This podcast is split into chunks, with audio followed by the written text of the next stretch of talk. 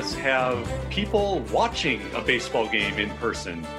And I'll just throw it out there. How does that make you feel seeing fans in the stands right now in Texas?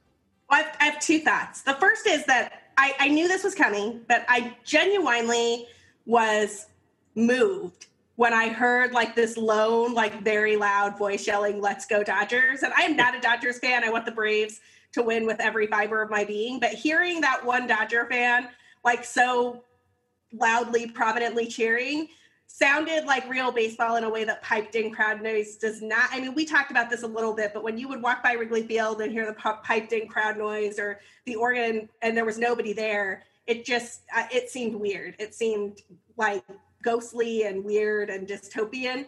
And so having real fans, even just a few of them screaming, was awesome. But the second time I really noticed it, and I hate this, is when I heard the tomahawk chop for the first time this season. And I was like, ah, because fans are terrible. And the reason that we cannot have good things. Yes. I mean, that that's the risk you run when you have real people involved as opposed to programmed crowd noise. Yeah.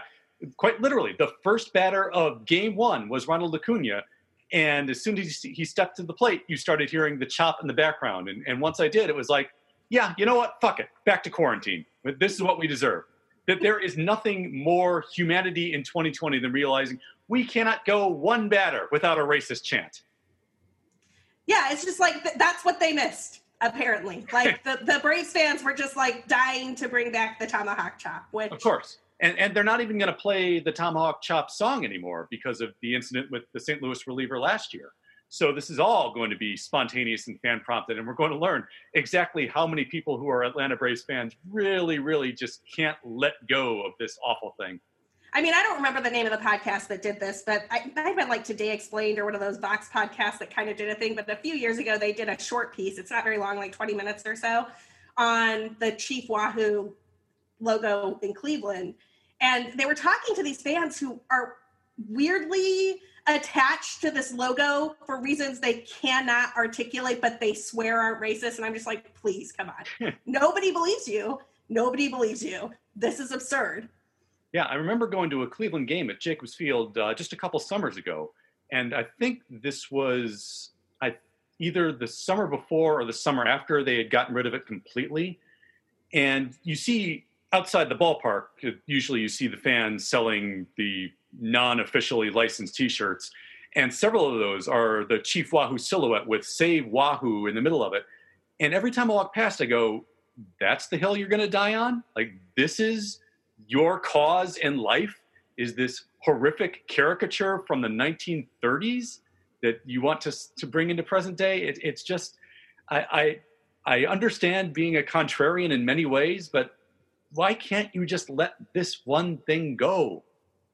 I'm so over contrarians. 2020 yeah. has been the year of the contrarian, and I, I am over all of them. I, yeah, I just it, cannot. It, 2020 is what happens, I guess, when so many contrarians come into power and are in positions where they can make policy. And now we see that, yeah, the, the contrarian effect is, yeah, you know what? I don't like when people can go outside for six months. Lay sigh. Let us put a pin in that and jump into much happier topics shortly after the show open. This is the Three Strikes You're Out podcast, part of the Outsports Podcast Network, the Outsports Baseball Podcast. My name is Ken Schultz, contributing writer to Outsports and Baseball Prospectus, and real, actual stand up comic again, which is kind of fun. Yeah, uh, this is episode number 48, which means we are now kind of diving deeper into the greatest numbers of all time in baseball history. Dig this this is the Joe Borowski podcast. Look him up. Great in 2003. One of the most effective closers that year. Otherwise, yeah, who knows? But the other voice you're hearing on this end of the podcast is a friend of the pod and contributor to Bleed Cubby Blue and co host of the epically wonderful Cup of Cubby Blue podcast. Sarah Sanchez is back. Sarah, thank you for joining me. Thank you for having me. I'm trying to find some number 48 person that I care about, and I, have got nothing. I, I, was looking deep yesterday. Um, honestly, yeah, outside of Borowski, Rick Russell was one in the Cubs database that I saw. Yeah, I, I mean, I've got a thing here that says Lee Smith, but I don't think that's right. That must have not been his Cubs number because yeah, he was 46 with the Cubs. 46 yeah, different Cubs. Yeah, so I, I don't know. I got nothing. I'm. I'm Yeah. I'll, I'll go. I, I'll go with you. Yeah, let, let's go, Jobo. I mean, 2003, they don't go as far as they did without him that year. Works for me. Yeah, because otherwise it was Alfonseca, and we remember what that experience was like. I I ha- Alfonseca was one of the players that I first got to interact with the first game I saw at Wrigley Field. Oh man, tell so this story. yeah, well, because the bullpens were like right on the field then, and I was in Chicago for my first business trip ever. I was like right out of college, and I bought myself one single ticket down the third, uh, down the first baseline. Uh, no, third baseline. Sorry. Uh, and I was so I'm standing, I'm like sitting right by the Cubs bullpen, and he waved at me, and I just thought it was the coolest thing, and I, I just it made my day. I had the most wonderful um, inaugural Wrigley Field experience ever. Sammy Sosa hit a home run to win the game. The Cubs were terrible that year, but that particular game was good. So I have a soft spot for Alfonseca. That that yeah, that's that's really cool. You don't yeah, you don't hear many stories of Alfonseca being randomly friendly. Did, did he wave at you with all six fingers then? Yes, he did. He did. Wonderful. that that is how much you're welcomed into Chicago in Wrigley Field is the guy with the one extra finger is giving you the wave. I think that's great. I mean, I'm, I'm bummed that you can no longer have that experience of coming to your first game at Wrigley and be se- sitting like literally six feet from the entire bullpen. Yeah. Which uh, that was just very cool for me.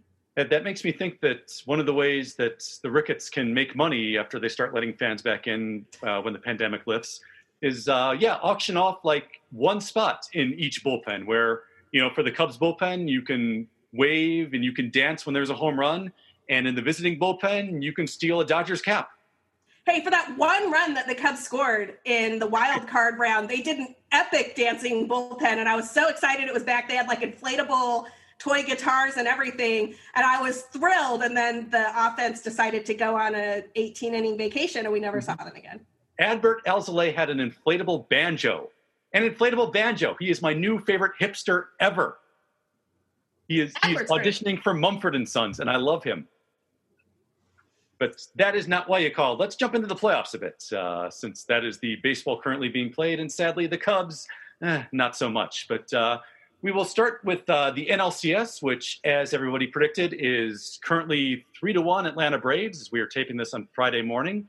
Um, and last evening, after the Braves knocked Clayton Kershaw out in the sixth inning and just kind of refused to make an out for about 40 minutes, you tweeted out a very interesting poll last night. Uh, would you mind sharing that with us?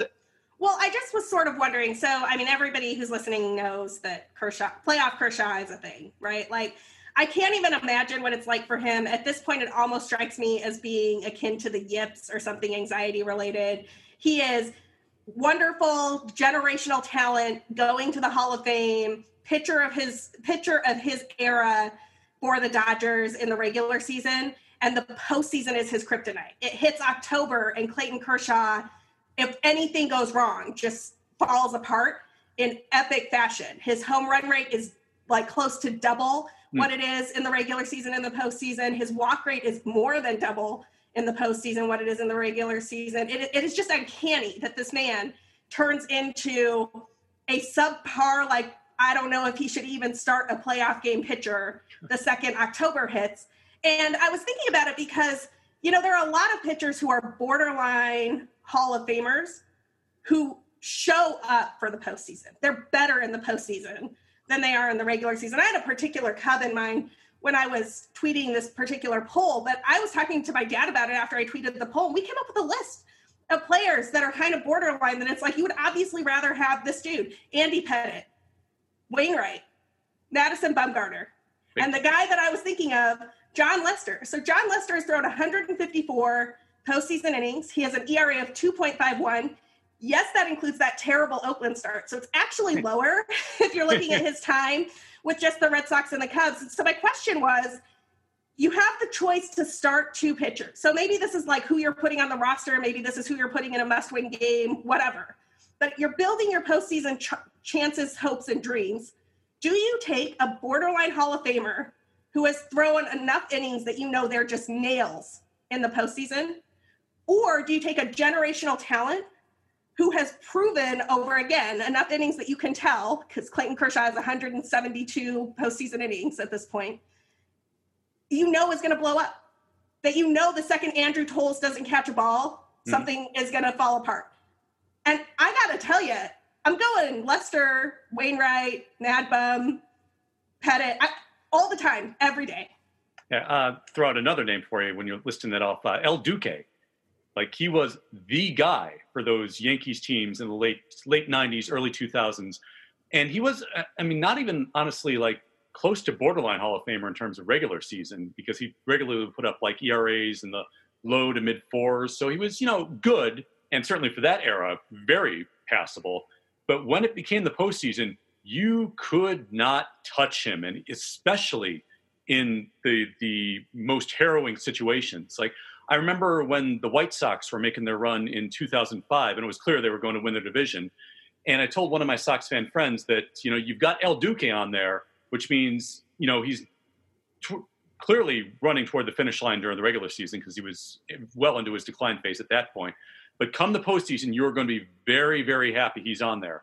And in that very first series against the Red Sox, I think it was game three, they loaded up the bases, the Red Sox did, with nobody out in, I want to say, like the fifth or sixth, with like the top of the order due up. And they brought El Duque in, and they couldn't touch him. Like it was three up, three down, and then that was it. The, the White Sox swept and then went on to steamroll through the ALCS and World Series. So, yeah, in terms of postseason, when you have somebody who is that reliable, uh, I would definitely pick over someone like Kershaw, which is is bizarre to say because any other context, uh, you would go with Kersh. And and the really frustrating thing that I think about um, for Dodger fans at this point is that Kershaw does occasionally give you that Clayton Kershaw start in the postseason, like Game Two against the Cubs, for example, where he shut them out one nothing. Game One of the World Series in 2017, where he outdueled Verlander like he will show up, but from start to start, you just can't be sure if you're going to get that Clayton Kershaw or the one where you reach the fifth inning and go, I hope they pull him early because if you leave him in for three more batters, he's going to get crushed. Well, and this is the wild thing because I actually last night, after watching Kershaw implode yet again, ended up watching parts of the Cubs game six NLCS when just because par- part of me wanted to see that implosion happen real like i wanted to remember exactly what had happened and mm-hmm. all of the moving parts of it and the thing that is really interesting here you should not be talking about oh we can only get five innings from our ace that's not a conversation you should be having in fact at the top of that 2016 nlcs one of the things that's really funny is that smoltz makes a comment that kyle hendricks can give his all during this game because he's not going to be here in the seventh inning. Right. And he sort of says that as if like Kershaw's obviously going to be here in the seventh inning, mm-hmm. but Kyle Hendricks is not. Well, Kyle Hendricks was pitching in the eighth inning and, and Clayton Kershaw was done in the fifth. And Kyle Hendricks, by the way, is another dude I would put in a game seven must win situation every single time. I do not think that Kyle Hendricks is on a Hall of Fame trajectory. I think that we could, we'll have to talk about that more later as we see how his career develops and everything. He's got a, he's got a chance, but like everybody has a chance but he's not Kershaw, right? Mm-hmm. He's not Scherzer. He's not Verlander. He's not one of those elite pitchers. But when you look back, if you look back at the teams who have managed to win it all during this decade, most of those teams didn't have a Scherzer or a Kershaw. Like the Cubs didn't have that. Mm-hmm. The Red Sox didn't have that. The Cardinals in 2011 certainly didn't have that. I went back and looked at who was starting games for the Cardinals in the 2011 World Series, like Jaime Garcia, Chris Carpenter, uh, Edwin Jackson. Edwin Jackson. Edwin yes. freaking Jackson. I was like, come on, what is even going on here? The Royals didn't have that guy. The Giants didn't really have that guy. The Giants had Madison Bumgarner, who mm-hmm. is a borderline case, just like a Jon Lester. I mean, it makes me think that you got to have people who can show up in October. And one of the things I, you know, love or hate what the Cubs did with the rotation and what they've done with it over the over how that's developed over previous seasons Jake Arrieta, Kyle Hendricks, Jon Lester, they can show up in October. You do not have to worry about them. Yeah, and especially with a team like the 2016 Cubs, where if you had any kind of, uh, I guess I don't want to call it softness, but if there was any kind of self doubt that was that was baked into it, like that particular Cubs team going up against the 108 year drought would amplify the self doubt to the point where it would crush you, which we saw back in 2008 uh, where you know that was the last team that was anointed as the greatest ever, the one that's going to bring bring our make our dreams come true and put an end to, to our misery. And they couldn't make it out of the fifth inning of game one without being crushed by that. So yeah, it's it's it's definitely I I I, don't want to say it, it's hard to like describe it exactly because it's it's not really a skill so much as a trait maybe the kind of player who is able to acknowledge that that noise is out there but also say I don't give a shit. I'm still going to be who I am, and I'm going to put my signature on this. It's it's. I think it's. I, I call it kind of the Big Papi syndrome because that's what David Ortiz was better at than just about anybody that I could think because he performed for the most part up to who he was as a player. But in the context of especially Boston leading up to 2004, that is almost a superpower to shut out that level of nonsense and that level of distraction and be the kind of player you are. And uh, yeah, Kershaw, as as you say at the top, this is his kryptonite, and his kryptonite is he's kind of human, I guess. But only in October. I mean, right. David Ortiz is really interesting to me because I, you know, we're getting ourselves into dangerous territory here with the sabermetricians. Clutch isn't a thing, yada yada. It's just like the, it's just noise and statistics, whatever. David Ortiz is probably the most clutch baseball player in history. Mm-hmm. Madison Bumgarner is the postseason pitching equivalent of David Ortiz, in my opinion. The dude is just going to show up. And I, like you said, it, it, it is a trait. And I, you know, soft is a word that actually was in my head too. And I hate saying that because the Dodgers are a juggernaut. Like Mookie mm-hmm. Betts is great. Clayton Kershaw is great. Yeah. Like Justin Turner is great. Like these are these are awesome players that I don't understand why they can't get it done. They can't get it done. I don't know what it is. But for whatever reason, Ozzie Albies is showing up right now. Freddie Freeman is showing up right now. Ronald Acuna Jr. is showing up right now, and Clayton Kershaw got run in the 5th mm-hmm. Sixth, yeah, and, uh, sixth, fifth, I don't sixth, know. sixth, yeah. After uh, five innings, sorry. That's all right. Yeah, uh, but I mean, and this is something that we talked about uh, over Twitter messages last night. That so many of Kershaw's appearances, where he does the Kershaw thing in the postseason, are the result, in retrospect, of Don Mattingly or Dave Roberts sticking with him one inning too long. Like last night, it was the sixth. Last year, it was in relief after he got out of, I think it was the eighth, then gave up the back to back home runs to tie the game to the Nationals.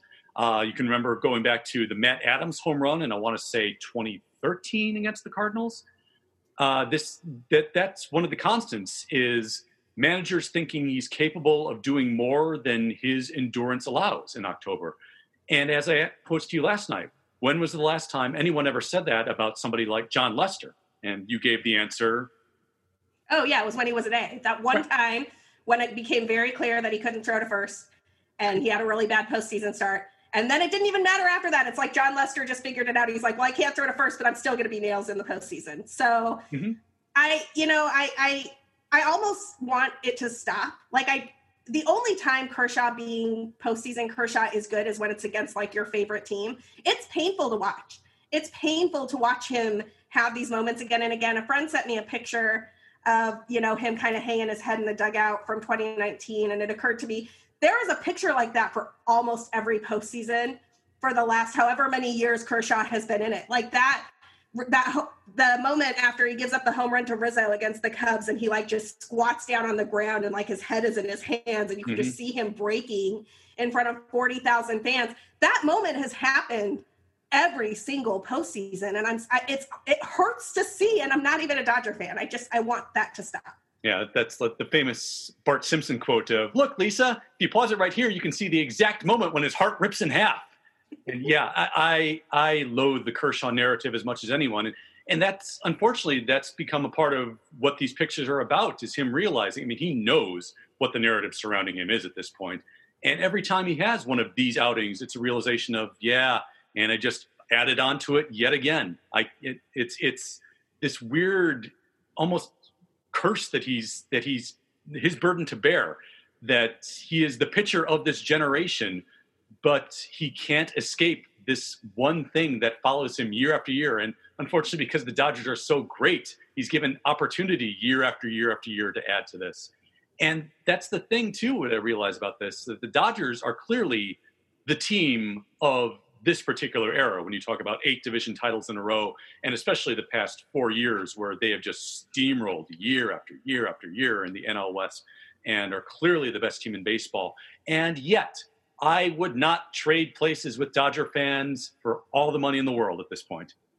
Oh, winning that one World Series in 2016 was that was what I needed. And I, do I want the Cubs to win another one? Yes. Am I? I think we're gonna have to wait a couple years, maybe two to five, to get back in position to do that. I'm okay with it. Mm-hmm. I that one World Series will carry me through the next decade. If that's all I ever get was to say that I was in Chicago, like blocks away from Wrigley Field when the Cubs won it all, I, am okay with that.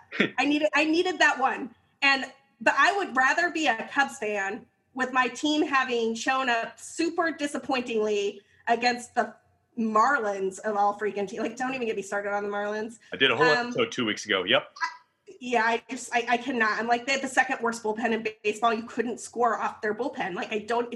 Brandon Kintzler may may do all look silly, and that's insanity. Um. Anyway, but I would rather be a Cubs fan having lost that those wild card games in just embarrassing fashion because we won in 2016 than be a Dodger fan who is, I don't even know if they can have fun in the postseason anymore. I think they're all so nervous and feel so like so much pressure about being this juggernaut that can't win that I don't know. I, I, are they even having fun? Like I look at my Dodger friends on Twitter and Facebook, and I, I don't think they're having fun right now. and I understand it completely because I mean it's one thing to have postseason frustration as the Cubs have had over the past three or four years and as we're getting to this point, as you referred to earlier, where the window is clearly closing, but you look back on it and go, oh, okay, so they got only one. Yeah, they probably could have gotten more, but nobody in this era is, you know, a Yankee style juggernaut like we think of from even 15 or 20 years ago. But when you don't have that one, when you don't have it, when you have a team that hasn't run through the finish line yet and is on this extended run, especially at this point now, you start thinking, how many more shots do we have with this group before it closes and we might have nothing at all? Yankees fans are going through the same thing right now online. You saw after uh, after Tampa Bay took it to them in the last series, like so many of them are starting to think, okay, like is this now on the downside? Do we get nothing at all? They don't even get a World Series appearance. Aw, poor yeah. Yankees. Yeah, I'm so bleeds. sad. I'm so sad for the Yankees. Uh, I just, you know, watching the Rays blow up the Death Star was just oh, tears. yeah, we, we will jump to the ALCS in a minute here because I, I, got some speaks about that. But I, we should give the Braves a bit of love too, uh, because I mean, all the credit in the world to what they're doing right now. Um, the narrative going into this series was that sure you shut out the Reds and you shut out the Marlins, but now you're going up against the best offense in baseball. Let's see what you got. And uh, Max Fried, Ian Anderson, and Bryce Wilson are the new Maddox Smoltz Glavine. Is this a thing? No, they're not. But they're, no. they're pitching that way right now. And frankly, like I'd rather have Max Fried doing what Max Fried is doing right now than Clayton Kershaw in a must-win game. So I, I will say this a couple of things about the Braves. One, the Braves are fun. Uh, in that game where they got blown out and it was like the Dodgers unleashed 11 runs in the first inning and the game was basically over. There's this moment, I can't remember what inning or exactly what player it was, where somebody, it looks like somebody's hit a home run, but it goes foul. However, he like bat flips before you realize it goes yeah. foul. And there were a bunch of people on Twitter making fun of this, like, you can't bat flip a foul ball or whatever. I was like, I have made the right rooting decision. I love this kid. They're down 15 runs. He's like, I'm going to bat flip this foul ball. I was like, that's great. Have fun do it. Like it didn't work out, but that's okay. That's why this Braves team is winning right now because they're bat flipping foul balls. Yeah. And the Dodgers are playing like they have a 108 year old curse on their back, and they don't because their curse. What 1988 was it? 1988. Yes. So I mean, they have you know it's been a while, but they don't have anywhere near the pressure that those mm-hmm. Cubs teams of the past had. But I have watched enough Cubs baseball and enough Cubs baseball during the like dark era to know what that feels like when you have the weight of a century on your back. And that's how the Dodgers are playing right now. And the Braves are not. The Braves are playing with house money and they're up 3 1 as a result. Yeah, and when you play a team that's that loose uh, and you're that tight, yeah, it really shows up in the contrast. You've got Ronald Acuna high stepping into home plate yesterday as they just kept scoring and scoring in the sixth. Uh, you have um, Marcell Ozuna involving Ron Washington, the third base coach, in the pantomime selfie celebration after his home run.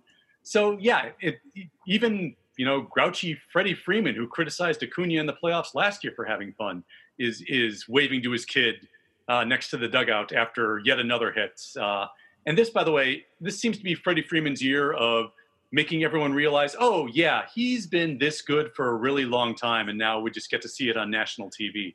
So yeah, good on you, Freddie. Go off. But yeah, it, it's that that contrast of a team that is just loose as hell and loving the fact that they're in the NLCS versus one where almost being in the NLCS is a burden at this point, and and you see it. And I, am going to throw a an old reference at you, uh, but I think you'll catch this one. The Dodgers have not won a World Series since Tommy Lasorda lost the weight. So I'm going to call this the curse of ultra slim fast. get it patented. Let's go. I've got nothing. I mean, I, I get the reference. Like, I've got nothing. yeah, you, you, don't have to have anything. That, Curses need names. So you, you've coined it. We'll see if we can get it trending on Twitter. Yes, hashtag curse of ultra slim fast. I'm. Uh, we'll use my my massive influence and my thousand followers. We'll we'll we'll show them. So. Let us jump to the American League, uh, where right now, uh, what we thought was going to be a series that Tampa Bay had in hand uh, now, a little starting to get a little uncomfortable. Maybe the Houston Astros won the last two games and are looking at pulling a 2004 Red Sox. And I will open this up by saying the 2020 Astros are exponentially more loathsome than the 2004 Red Sox. And the 2004 Red Sox had Curt Schilling. Oh, that, this Astros team is hateable. Um, and they are thriving on hate and they're pulling all of their late inning wins out of like some it's like the dark side of the force right? Like the braves i'm sorry sorry to keep doing these star wars references but like the braves are like the rebels and the astros are definitely uh the dark side of the force. Yeah if, if i can uh, uh pile on to that it's not just the dark side of the force. The astros especially guys like carlos correa saying well what are they going to say now the Astros are the whiny Anakin from episode two. The Astros are going off about how much they hate sand. Like that, that is that is how just yeah, the extent of how much I cannot take any more Houston Astros in the postseason. And it feels like this year, especially with the extended playoffs, we did a lot of work to get the Cardinals out in the first round and get the Marlins out in the last round, but it feels like we just can't shake Houston like and and make this a tolerable World Series at this point? Well, I mean, a tolerable World Series is obviously the Braves and the Rays. That is that is the series that all people who love good and honor and baseball want. I think the only people who don't want that series live in LA and Houston. Everybody else wants the Braves and Rays World Series. Oh, and maybe not the MLB executives because they, you know, media markets and all that jazz, but whatever, you're just going to have to deal with it. I want to talk about the Rays for a second yes. because the Rays do not get a ton of love. And I've been trying to figure out why, and I, and I think I've stumbled upon something. The Rays are not a sexy team and they don't really have a person that like like if you if you start, start to think about like who's everybody's most exciting player who's every team's most exciting player like javi baez for the cubs or maybe willson contreras if you're me and like you're like those are exciting dudes they have a lot of energy they're doing fun stuff whatever ronald acuna ozzie albies the dodgers max muncy like muncy's going to tell you to go tell mad bum to go get the baseball he just crushed out of the ocean right like kershaw kershaw's a fun player right like he's he's kryptonite in the postseason, but he's a fun player, right? Like these these are fun players. They're identifiable. You know who they are, no matter who you cheer for. The Rays don't really have that. Their front office strategy of like maximizing talent other people have passed on has given them a really great squad. But it's a really great squad of guys who are kind of like, I feel like if I passed them, like if they were having a team dinner somewhere and I kind of saw them out of the corner of my eye, I'd be like, these guys look familiar, but I don't know from where. and I write about baseball and I don't know that I recognize them. Yeah, it, it's an interesting phenomenon. And I talked a little bit about it, I think, on last week's episode, that every time the Rays are good, uh, it's more a feeling of when they get to the playoffs, you watch and go, oh, okay, this guy's going off now, as opposed to anticipating anybody. But given that, uh, and given how the Rays went off, especially in the first three games of this series, it's like you're discovering that these guys are fun, but it's in retrospect as opposed to looking forward to seeing that. You're so you look back and go, oh, Randy Arozarena is having the two weeks of his life and hitting six home runs in in 10 games or whatever. Oh, much G- to the chagrin of Cardinals fans. Yes, yes. It's it's nice. How how does it feel, Cardinal fans, to know that somebody else might have more devil magic? It's capitalist devil magic working on the Cardinals this time around. I mean, I'm sorry. I just have to, I just have to laugh because I I've watched a lot of Cardinals people were like, why isn't Arozarena getting more playing time? What is going on? they just let him go. It's like, oh, look at look at this. Here's yeah. Arozarena. Yeah. Huh. Weird how that works. Yeah, it's it's not so much fun watching other teams do it for once. But uh, uh, Ji-Man Choi is is someone who is you know doesn't put up great numbers by any means, but every time you watch him, it, it's like this guy is having the maximum amount of fun on a baseball field. He's almost, whether he's you know doing that weird stomping dance in the dugouts when somebody's celebrating, or or just being expressive and going off at a great moment. Um, and then, especially in a game three of this series, the Rays defense. Like there were four or five moments in game three where I was just like I was doing an NBA bench warmer hype man. Oh, like Kevin Kiermaier leaping catches at the wall, uh, Hunter Renfroe, two diving catches. Uh, by the way, Kevin Kiermaier, I will submit as evidence that the Rays are kind of sexy, but in the very explicit form of that uh, of that term. Uh, but uh, just going to throw that out there. But it's not yeah, really my type, but I, I, get it. Yeah, but not not the sexy in terms of stat, not stat sexy, but uh, actual sexy, which I'm okay with. Uh, so the Rays, yeah, they do these fun, amazing things, but they, yeah, they don't have any guy that really like that draws you in. So it's, it's interesting to kind of think of them as a team that's so enjoyable to watch, but there's no transcendence there. Uh, right. Like I feel like this, and maybe I'm wrong. Maybe they'll get to the World Series and there'll be a couple of breakout moments, and we'll be like, "Oh yes, those were the insert player X name Rays. I just they feel kind of generic to me. And I it's weird to say that about a team that has been really fun to watch that's playing good fundamental baseball. I mean, I loved them taking out the Yankees. I mm-hmm. loved exactly how it happened. Like have a nice off season Aroldis Chapman. Yep. Like I I thought that was brilliant, but I just there's something it's not the the star power factor. You know what? Let me let me put this slightly differently. The Tampa Bay Rays are the Major League Baseball Commissioner's Office worst nightmare. Mm-hmm. They are a team that is analytically sound, that will win baseball games, that should show up in prime, prime time, that doesn't have a very marketable star. And they're also Major League Baseball Commissioner Rob Manfred's worst nightmare because they like baseball. And we know he can't have that. Rob Manfred does hate baseball. Does indeed. Uh, and so one of the ways that they're approaching the postseason is through this endlessly killer bullpen. And I've kind of got a theory, especially because right now the, that Houston's made it a series. It's something that I've kind of gone back to ever since 2016, really, the, uh, and the greatest World Series of all time. That one of the reasons that I think the Cubs ended up winning and coming back from a 3 1 deficit. Uh, yeah, by the way, did you know the Cubs came back from 3 1 deficit in 2016 and won the World Series? I, have heard that a time or two. I, I, I, vaguely remember LeBron James yeah. talking about 3 1 series. Hmm, yeah, yeah. People do seem to forget that. And it's unfortunate because you'd think that would be at the top of people's minds. But I, I, think the reason, one of the biggest reasons the Cubs won that is because it was a seven game series. And the key to winning that series was going back to our guy, Johnny Lester, winning game five.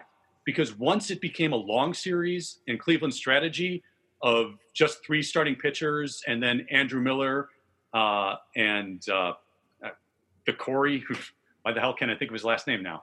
Uh, the closer from Cleveland that year. Kluber. Kluber. No, Corey Kluber. sorry. yeah. I don't. Cody, I'm sorry. Cody I was, Allen. Jesus Christ. I was trying to look up something about the Rays and the Astros, and I didn't even. I, I missed the reference you were yeah, trying to get yeah, get me to. Yeah, to Cody use. Allen was what I was going. Cody Allen, yeah. Uh, brief 2020 Cub minor leaguer Cody Allen, but the, their strategy of using those two guys to make it essentially a four or five inning game before you bring in the killer bullpen works really well in a short series because you can have guys throwing short starts and then leaning on your your killer bullpen guys for long outings. But once it becomes a six or seven gamer, then you start seeing guys like Miller tire out, and you see moments like David Ross taking him deep to center, and you see uh, Corey Kluber, who had to go on short rest twice, have a very ineffective game seven. So that's when the strategy really starts backfiring on you, and right now we're entering a game six, and I'm looking at Tampa Bay, and it's not like their bullpen's imploding, but I'm looking at Nick Anderson in particular, who was their Andrew Miller throughout the regular season 0.55 ERA, one home run allowed in 19 games. And he's allowed two home runs in both of his LCS games after that epic, I think, almost 40 pitch appearance against the Yankees in game five. They leaned on him heavy. And both his appearances, he took the loss yesterday, have been mediocre to very subpar in game two. So I'm thinking that right now, Tampa, this, this is when their strategy of bullpenning might start to get a bit dicier than they'd like for them, unfortunately. Well, it, it exposes pitchers who don't have deep arsenals. Like the reason those bullpen guys are good is because they have like two pitches that are super plus that they're throwing at you all the time, right? Right. And that's really hard to hit when you only see them once a year or like once every other couple months. It's a lot easier when you're seeing them for the third or fourth time in a week. And one of the things about this particular playoff series that will go away in the World Series, but there have been no off days. So right. pitchers are also getting exposed in that way. Position players are used to playing in a, like the, an everyday situation. Pitchers are not like the bullpen. Bullpen management is different when there are no off days, and pitcher rotation management is different when there are no off days. And I just think that particular element of this season has made the playoffs real weird too.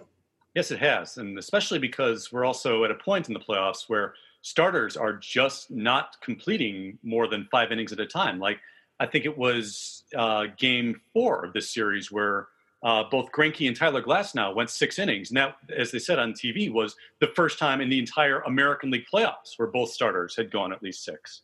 So you're running up against an era where starters, if, if they give you five, you feel lucky and you have no off days. So that means you're having to have your bullpen pitch for almost half of every game and you can't space it out. So you're going to have some guys in there that you really don't want, like your your Loups of the world uh, from Tampa that they've talked about on TV. That in an ideal world, Loup, I think it's Aaron Loup, would not be pitching in this particular situation, but this is where we are in 2020. So it, it might be the most 2020 thing that you're using Aaron Loup at the most crucial times of the game sometimes because it's this year. 2020, man, I'm so I'm so over it. Yeah, yeah. we need to we need to close the vortex. We've been sucked into a terrible timeline, and we all need to get out. Yeah. Uh, let's let's jump off that for a second. Uh, let's assume that next year arrives, and at some point, maybe there's a vaccine like Fauci is promising. Your first game going to Wrigley Field, when you walk through the concourse and you see the ivy in front of you and cloudless blue, blue sky, field laid out immaculately, what's your response going to be? Oh, I'm definitely going to cry, but I cry when I see Wrigley Field normally. Mm-hmm. Like I, I'm a sap. So if I walk out and I see like the whole expanse and everything, I tear up a little bit because I'm totally that girl. Nice. Um, I mean, I y'all have video proof. I, I teared up the first time I heard the organ when I didn't know what, what that it was coming when they were had the new organist practicing in like March or April, and I happened to walk up that way um, to take a break in my afternoon, and I could hear it as I was getting towards the L, and I was like, I know that sound. That's the sound of baseball. And I like I took a quick little Twitter video, and I was definitely about to cry. Like it's very obvious that there were tears. So I'm gonna cry. Um, I I don't know what 2021 baseball looks like. I think it maybe looks a lot like what they're doing in the LCS, at least in the early months, because I even if you have a vaccine, say in January or February or March, I think it takes a while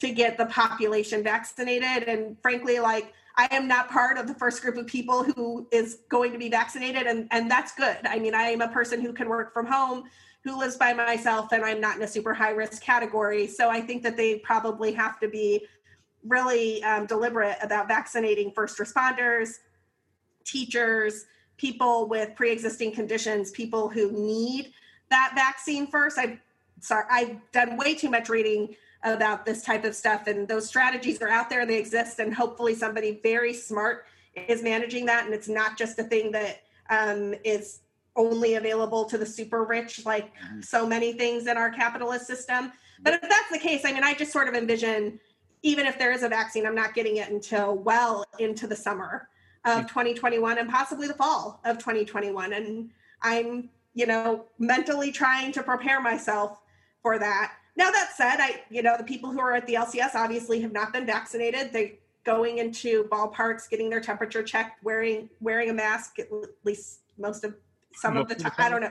Some of them are wearing the mask most of the time, and some of them are wearing the mask in interesting ways. Um, so I think that early baseball probably looks like that. I think that if there are fans at spring training, it looks like that. I think that MLB owners are pretty desperate to get that revenue stream back. I think the place where this gets most interesting actually is what the trade market looks like in the offseason and what the free agent market looks like in the offseason because I just have no way of predicting what players can reasonably expect to get in terms of contracts and what types of deals are actually going to be out there for teams to make given the uncertainty and unique nature of the situation. And so one of the things that Andy and I were just talking about on Cup of Cubby, Cubby Blue is that you know, you look at this Cubs team, the offense obviously needs to be refashioned in some way. And in a normal baseball season, you would say, well, that means they got to trade some people and get some new pieces in and do this, that, and the other thing.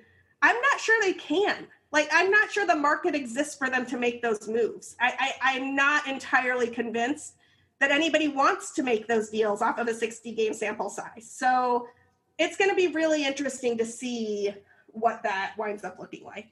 Yeah, and this is coming off of two straight off seasons where it's essentially been what you just described, where they go into the off season saying, "Yeah, we know that the offense broke. We know that we can't just keep throwing the same thing out there and expecting different results." And yet it comes to April, and oh look, it's the same thing being thrown out there. And we know that MLB owners in the past two off seasons, even before there was a pandemic hovering over everything, were tightening up the purse strings and were not throwing long-term contracts out at more than a few Gerrit Coles of the world.